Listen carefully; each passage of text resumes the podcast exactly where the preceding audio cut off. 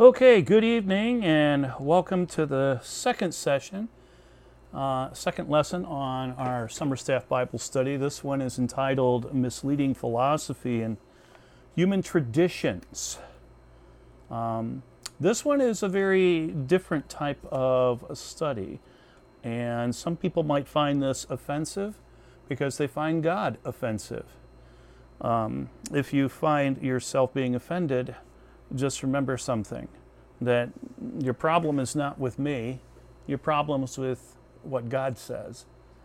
But I'm going to give it to you straight from both what the Word of God says and also what science um, teaches us as to misleading philosophy and human traditions. But let's begin with the word of prayer. Father God, we come before you, and Lord, this is a sensitive topic today. This is something that the, you warned us about in your word that we were coming to a time when people can't distinguish their left from their right hands, that they can't figure out what is right and wrong, that morality has gone out the window, and everything that you predicted seems to have come true, which should not surprise us. And Lord, it even seems that some of the elect, some people claiming to be born again Christians, are being led astray, which again, you, you said that would happen also. But Lord, I ask that you help me tonight to speak truth and that your word, Lord, would just infiltrate, that your, uh, your Holy Spirit would just work upon our hearts to see what you have to say. You are a God of truth and what you say on this. And we ask these things in Jesus' name. Amen. A college student goes into his dorm room to study at a major university. As he's working at his desk, he tosses a sheet of paper into the waste can. As he does this, he notices that his roommate's Bible is in the trash can. He reaches in and takes it out and places it back on his roommate's desk, thinking it must have fallen in there by accident. And then he proceeds to go back to his studies while later that roommate comes in, sits down at his desk. He notices that his Bible is sitting in front of him on the desk. The earlier student, his roommate, tells him that he found his Bible in the trash can, saying it must have fallen there by accident. He took it out out of respect and put it on, on his desk. He also stated that it knew it, he knew it had to be an accident because he knows that its owner claims to be a Christian. The owner of the Bible picks it up and ceremonially drops it back into the trash can, saying, This is where it belongs. Shocked that a Christian would do or say this, his roommate asks him, Why? The owner of the Bible looks directly at his roommate and says, I don't believe in it anymore. Science is my God now. I have learned that science is truth, and that book is just a bunch of fairy tales. His roommate asked him how he changed his mind because when they first met, he was such a proud Christian. The owner of the Bible said to him, Being here at the university, my professors have convinced me that my parents were wrong. What they taught me was wrong. Science is truth. There is no God because evolution is true. Evolution explains everything. How sad. But you know some this is a common occurrence across colleges, high schools, middle schools, and just about everywhere today. How in the world did we develop from such into this from such a, a Bible believing society? How did it come to this? Well, as you know, our theme verse is Colossians 2 6 and 7, and being rooted and built up in the faith. But have you guys ever looked at the next verse, Colossians 2 8? I'm going to read this out of the God's Word translation, which is a thought for thought translation, to give you an idea of what this is saying. Listen to this. Be careful not to let anyone rob you of this faith through a shallow and misleading philosophy. Such a person follows human traditions and the world's way of doing things rather than following Christ. Sound familiar? This verse, written over two, about 2,000 years ago, warns us of what can happen if we follow misleading philosophies and human tradition. This was written to Christians. The book of Colossians was written to a church. And what is amazing is today, we're living this out. Americans are taught to rely on their feelings, yes, on their feelings, to determine how to behave. Instead of being given moral guidance, today children are asked, How do you feel about it? I was watching um, an article, or uh, an interview, I'm sorry, an interview on Bravo back in April of this year. And Charlize Theron, Academy Award winning, uh, Academy Award winning actress, um, was being interviewed in this. And she says, and I'm going to quote this article here, or I'm sorry, this interview. I tried to write this down and I've watched it over and over now. Charlize Theron says that she thought she was raising a little boy until the three year old, then three year old Jackson looked at her and said, I am not a boy. From that moment on, the Oscar winning actress embraced the fact, the fact, that she was raising a transgender girl. Really? How can a three year old make a lifelong decision. That is just ridiculous. But this, this is going on. This is what's happening around us today. Do you know that right now we are living in, the, in something that has never happened before? For the first time in recorded history, in recorded history, that birth gender is regarded as meaningless. It is. Today, people can legally say that they're not what their biological bodies tell them they are. This has never happened in human history. We have a society that believes that they can choose their gender. Yes, choose their gender. Today, a man who's born with chromosomes XY can claim he is really a she, and a woman who is born with XX chromosomes can claim that she is a he. Isn't this wild? Well, this, and if you think this is new, I mean, and it's not important, look what's happening. Just what has just been in the news this spring. At the Connecticut Girls High School Track Finals this year, the two finishing first and second were transgender boys. They finished first and second. Wow, what a shock. In Texas, the girls wrestling state title went to a transgender called Mack.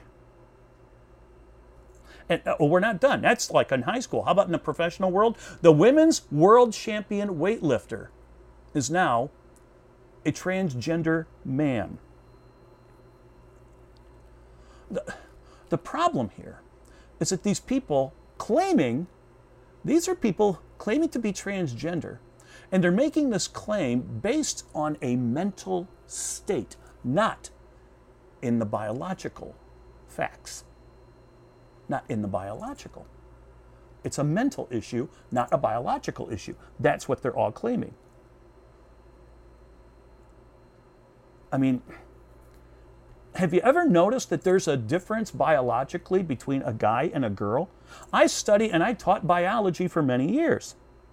Men have a definite advantage over women in hormones, skeletal and muscular structure, etc. I have done labs. I have actually worked on cadavers. You remove uh, the breast tissue and the genitalia and skin the person. I can still, just by looking at the muscular and skeletal features of the body, just the outlines of the body there, I can still tell you if it's male or female. There's a major difference here.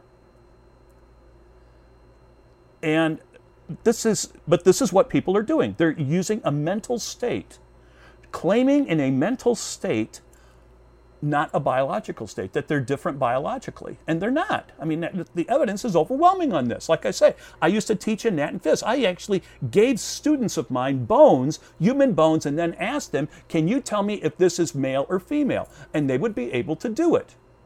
Or we would take blood samples. We would take cell samples. And I would, I even taught forensics, um, forensic classes. And here we have a cell sample. Now, can you tell me if it's a male or a female is the suspect here? And by taking a cheek cell or a skin cell or a blood cell, you can tell if we have male or female simply because of the chromosomes. And not only that, but also by the hormone levels let me just quote something from Dr. Paul McHugh. He's taken a lot of abuse lately. This is one of the brightest medical doctors in the world. Um, he's uh, the University Distinguished Service Professor of Psychiatry in Chief at Johns Hopkins Hospital. Now, those of you who are not uh, familiar with the medical world, Johns Hopkins Hospital, if you get to work there, you're playing the palace. That's like the top place in the world. And this guy is the, uh, the professor of psychiatry in chief. He's the head of all of this. You know what he says about this? Plenty, quote, I'm going to quote him directly. Plenty of evidence demonstrates that transgendering is a psychological rather than biological matter, unquote. Yeah, because they're dealing with the mental state. Studies at Johns Hopkins shows a suicide rate 20 times higher than the general population for those who undergo sex change surgeries. And another showed that up to 80% of the children of children with transgender feelings simply outgrow them. This is amazing stuff, and this is from Johns Hopkins. I mean, men definitely have an advantage, a physical advantage over women in hormones, in skeletal and muscular structure. Uh, what I'm showing right now is a chart showing on a T chart men and women and different levels of uh, different hormones that are produced by the human body. You will see certain hormones, FSH, are much higher in women. Um, LH, um, there's GH. I mean, they produce so much more than what uh, men do. Men um, produce tremendous amounts of testosterone, uh, etc. There are major differences here, and these hormones make effects on all the body. That's what hormones do. They affect certain organs and cause reactions in different organs, organs of your body. Men are definitely going to have in physical strength and uh, advantage, uh, an advantage over women. There's no question about it. No wonder these transgender guys are winning in these women's competitions. It's not unusual. You see, this behavior is not new. It's not new. People, especially children, for centuries used to play this game where they have a mental idea of being somebody else. You know what we called it? We called it make believe. When I was a kid, it was called pretend or make believe. Here's a picture of my grandson James dressed up as a pirate. Now, he's playing a pirate for the time being. He's thinking he's a pirate. But you know something? Deep down, he knows he's not. And in a while, he's going to take the costume off and resort to being ordinary James again. When the game's over, we return to our biological origin. I mean, deep down, we all know what the truth is here. It's a mental game. And when the game was over, when you're playing make believe, you just return to your biological origin. Like you see my picture of my grandson now. No pirate outfit, just being a boy. I sometimes even dress up as a pirate. Here's a picture of me down on a marine biology trip, dressed as Captain Lane, the pirate, the Caribbean pirate. I've also dressed up as Herod, King Herod. Yes, that is a photograph of me. You can see this on my Facebook page too. That is actually me. Um, this was really interesting. I was playing Herod for a, um, a Christmas message here at Fort. And you'll notice this doesn't look anything like me because I'm wearing theatrical makeup besides the costume. And even what was really interesting is after it was over, I changed my clothes, got all washed up, went to the back of the uh, uh to the foyer here in the gathering place, and people came up to me and uh, two different families came up and they said, "Oh, we thought you were the one who was speaking tonight. We didn't. Who was the guy who was up there doing Herod?" They were sincere. They really thought that it was somebody else. Or here's a picture of me playing uh, the prophet Isaiah. I mean, I dress up at these things, but the thing is, I know I'm not. It's make believe or theatrics.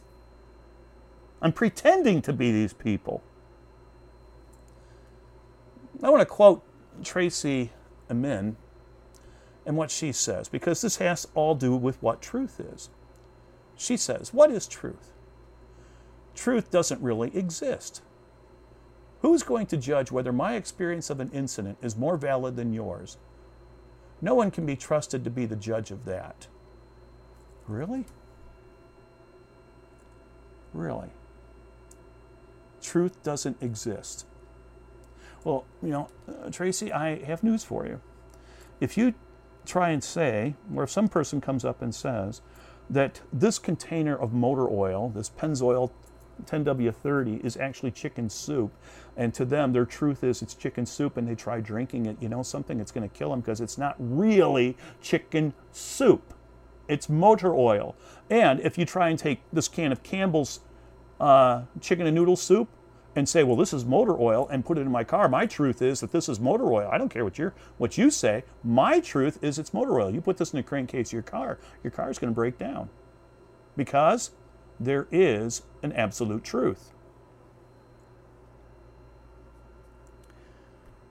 This whole problem with truth.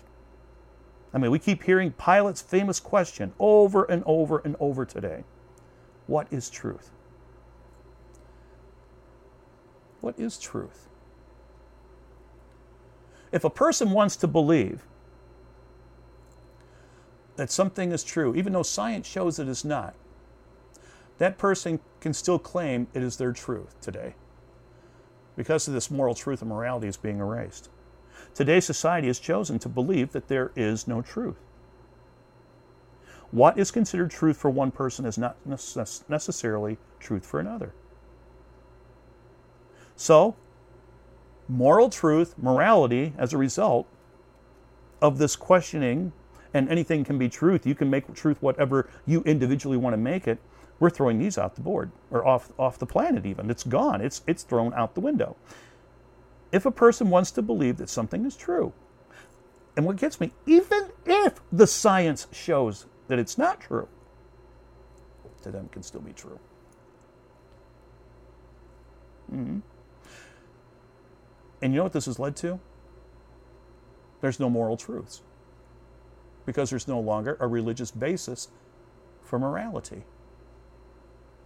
We are removing the Bible from daily life, and with it, we are removing morality.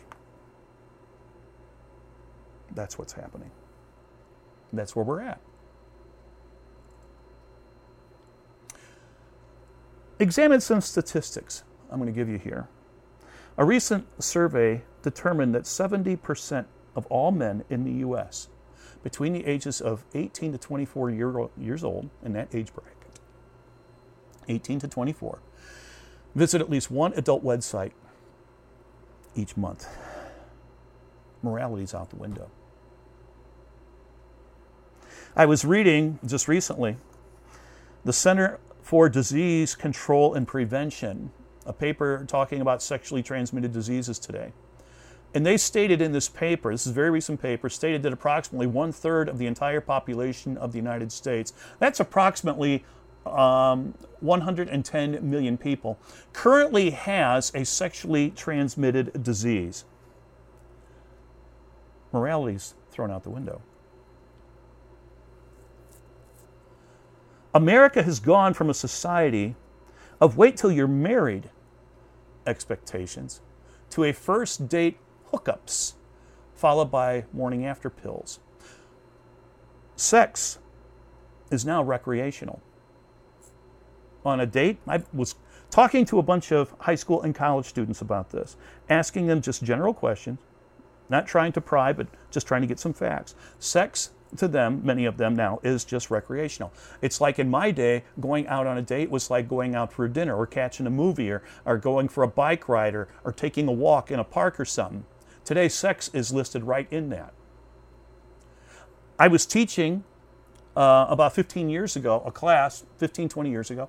I was teaching in a biology class, um, and a girl called me over to her lab table and there was a lab table here. There were three students, two girls and one guy. And the um, one girl is on the table on one side by herself. She was having problems focusing her microscope. So I came over to uh, help her focus. Um, and as I was sitting there and realizing I have to remake the slide because she didn't do the slide right, so I've got a few moments and I'm just listening and talking to her. The couple, um, the two people sitting on the other side, this boy and this girl, I couldn't help but overhear their conversation as they're working with the microscope. They were working, but this was their conversation. Now, as I put this slide on and I started um, working, trying to get this girl's microscope um, focused and stuff, the one, the girl on the opposite side who was sitting next to the guy said, Hey, you know, I just realized something, she says. And he goes, What? You're the only guy in this room I haven't slept with. Oh. She says, How about, um, this is the last class of the day. How about right after school? Let's go out uh, to my car and let's have sex. Then I can say I've had sex with everybody in here. And he goes, Sounds good to me. Folks, what's going on here? How did this happen? How did this happen? If one steps back and examines the last 150 years of history, really it doesn't come as any surprise. Mankind has been running uh, to this philosophy of doing what he wants, regardless of the morality. Mankind is no longer um, no longer looking for reasons uh, to believe in God. They they are now looking for reasons to dismiss God's word, or they are intentionally misinterpreting God's word to mean something that supports their immoral conduct. I recently heard so called Christians say that God's word tells us not to judge and to love everybody. This was said to justify a person's immoral living. Oh, if you know, as long as God loves us and God is a God of love, he, He's going to love me no matter what, so I can do whatever I want. God just wants us to love. That was Jesus' mention, um, whole message. I remember getting a conversation with a girl on this. That was Jesus' mes- message, just that we should love each other. Well, that is true. That was true. It is true. God's word tells us not to judge. Jesus did say to love everybody, but you know something? More importantly, the Word of God teaches us not to give in to worldly desires. And what was Jesus' message was one of repentance of unholiness. He called us to live holy lives. Mankind doesn't like to quote those messages of Jesus. Like when he healed someone, uh, the lame man, he says, Now go and sin no more. He told the woman who had sinned, Go and sin no more. We don't like to talk about that. We like to just talk about the warm fuzzy. Jesus tells us to love everyone. Yeah, they pick and choose their verses. They like to pick and choose their verses. So, let me just look at it this way. Morality does seem to be the key word here. And where do we get morality? How do we know if something is right or wrong? I mean, really, can mankind make these decisions? Can fallen man make the decision of what's right and wrong?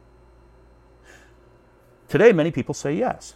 Well, if that is true, if mankind can decide what is moral, let me ask this question Why were the Nazis wrong for murdering 5 million Jews? That was their truth that wasn't wrong to them. And if we're to let everyone live by their own standards of what's right or wrong, why are people today trying to remove all signs of Nazism? If people are trying or are allowed to choose what's right and wrong in their views today, if they're able to do this, Why are people so upset about seeing a Confederate flag or the statues of Southern generals? If this was their truth, how can people claim that their truth was wrong? If we're told to be tolerant of everybody, and I have found that the people who keep saying this are the ones that are most intolerant of certain groups.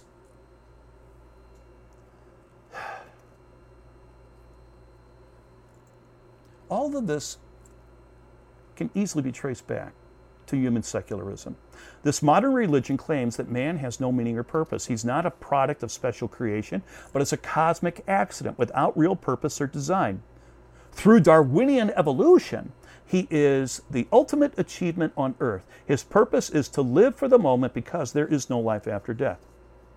This is secular humanism, which is prominent in today's thinking.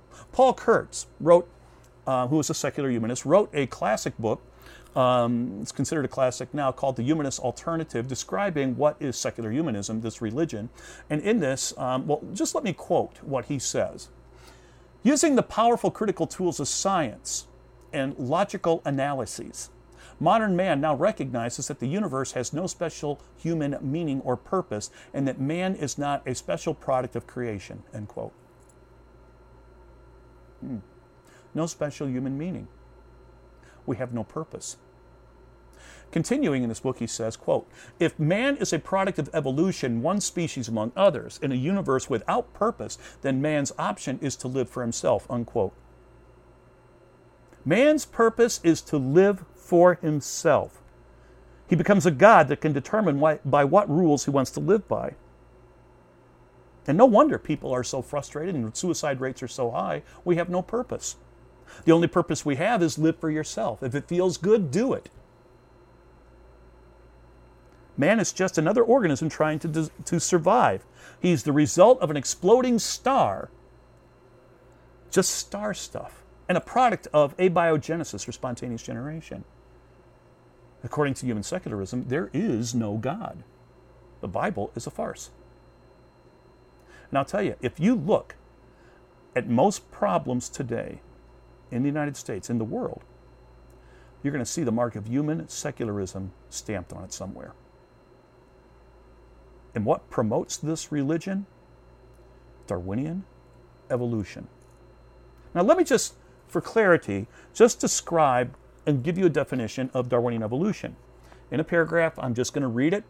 I've written this down. This is what I used to teach. I used to be a Darwinian evolutionist. I used to teach this in the classroom. Darwinian evolution states that man is a product of billions of years of natural selection. Somehow, almost miraculously, spontaneous generation occurred on this planet. A bunch of chemicals from exploding stars that were floating in this, the vast sea just suddenly sprang to life. Again, almost miraculously, DNA was formed. As time went on, the cell reproduced and formed more cells. But as time went on, something happened in DNA. It mutated.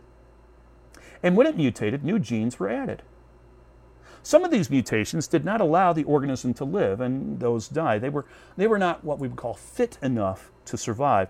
But other organisms found that their mutations were very beneficial for survival, and they continued and passed on their genes. As time went on, they too mutated, forming by random chance new genes that would benefit the organism. After billions of years, these new organisms continued to live and mutate, forming new beneficial genes for survival until we arrive where we are today, with the human female being the highest evolved creature among billions on this planet. So there is Darwinian evolution. Now, because of this ideology, this religion, there is no right and wrong. There is no morality. The best man can do is to live for himself. Thus, this ushers in human secularism. Man sets his own goals and his own rules. And that's why people today are allowed in some states to legally marry a cat. Yes, you heard me right. There was a guy who married, legally married his house cat. Mm-hmm. That's now his wife. I'm not making this up, it's in the news. Or Here's a photograph of a girl who married her horse. Yep, she married her horse. Her horse is her husband. This is starting to happen a lot today. And this is why people can insist that they're not what their biology, biology states that their evidence shows them to be. That's why, because of this, that's why a pedophile arrested in Florida gets released from prison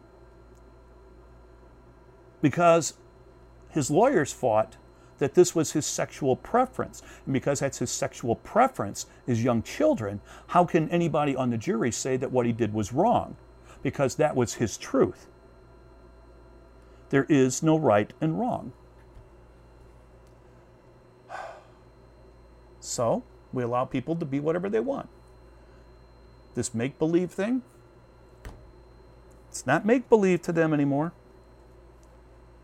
But that's why it's happening. But I should understand. Let me make this statement though. Not all non Christians are like this. Many do. Many, and I have many friends, non Christian friends, that do try to live a better life and even try to help others and do causes that benefit. They believe in various religions, some of them, in which good deeds or, um, or morality actually earns a better existence or gives you an afterlife. So they try to earn God's favor by doing something to help them um, have a, an afterlife, a better afterlife. That's what they go through. I mean, the list here is very long. Some are atheists, they just have good morals. Agnostics, they want to help people. Humanists can be like that. I have some Muslim friends, Hindus, naturalists, that do many charitable acts. They try to, but others do this in trying to, to get a, a better life for themselves today or in the future. But true Christians are different. The Christian goal is not to be a moral people. No, that's not our goal. Understand me, listen carefully.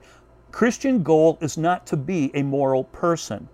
That's the result of being a Christian because the Holy Spirit now lives inside you and makes you a new creation. As it says in 2 Corinthians 5:17, whoever is a believer in Christ is a new creation. The old way of living has disappeared. It's gone. A new way of living has come into existence. The person becomes moral because they're becoming more like Christ. So where does morality come from?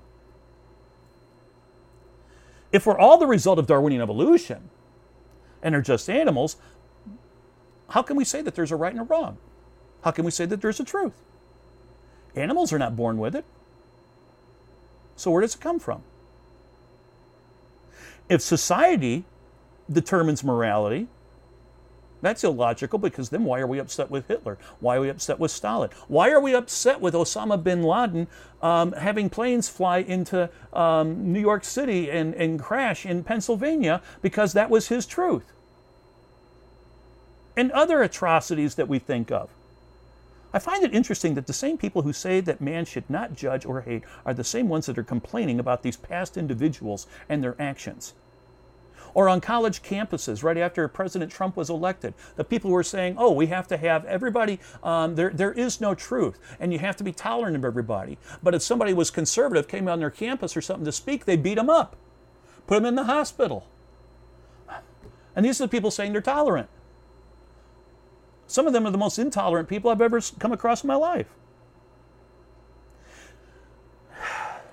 If, if morality is set by the social standard, then anyone who challenges these standards would be immoral. Let me repeat that. If morality is set by a social standard, if people can determine what morality is, anybody who challenges that would be considered then an immoral person. That would mean that John Hancock, in signing the Declaration of Independence, he was an immoral person. That would mean James Madison and John Adams also were immoral. William Wilberforce went against England about trying to get um, slavery stopped. Well, the social standard was to have that. Well, he must have been an immoral person. How about Martin Luther King Jr.? Holy cow, talk about an immoral person? Because he went against the standard for civil rights? All immoral people, really? We don't consider them that. But by using the definition we made today, they would be considered that. A recent poll on college campuses in the U.S. asked students where morality comes from.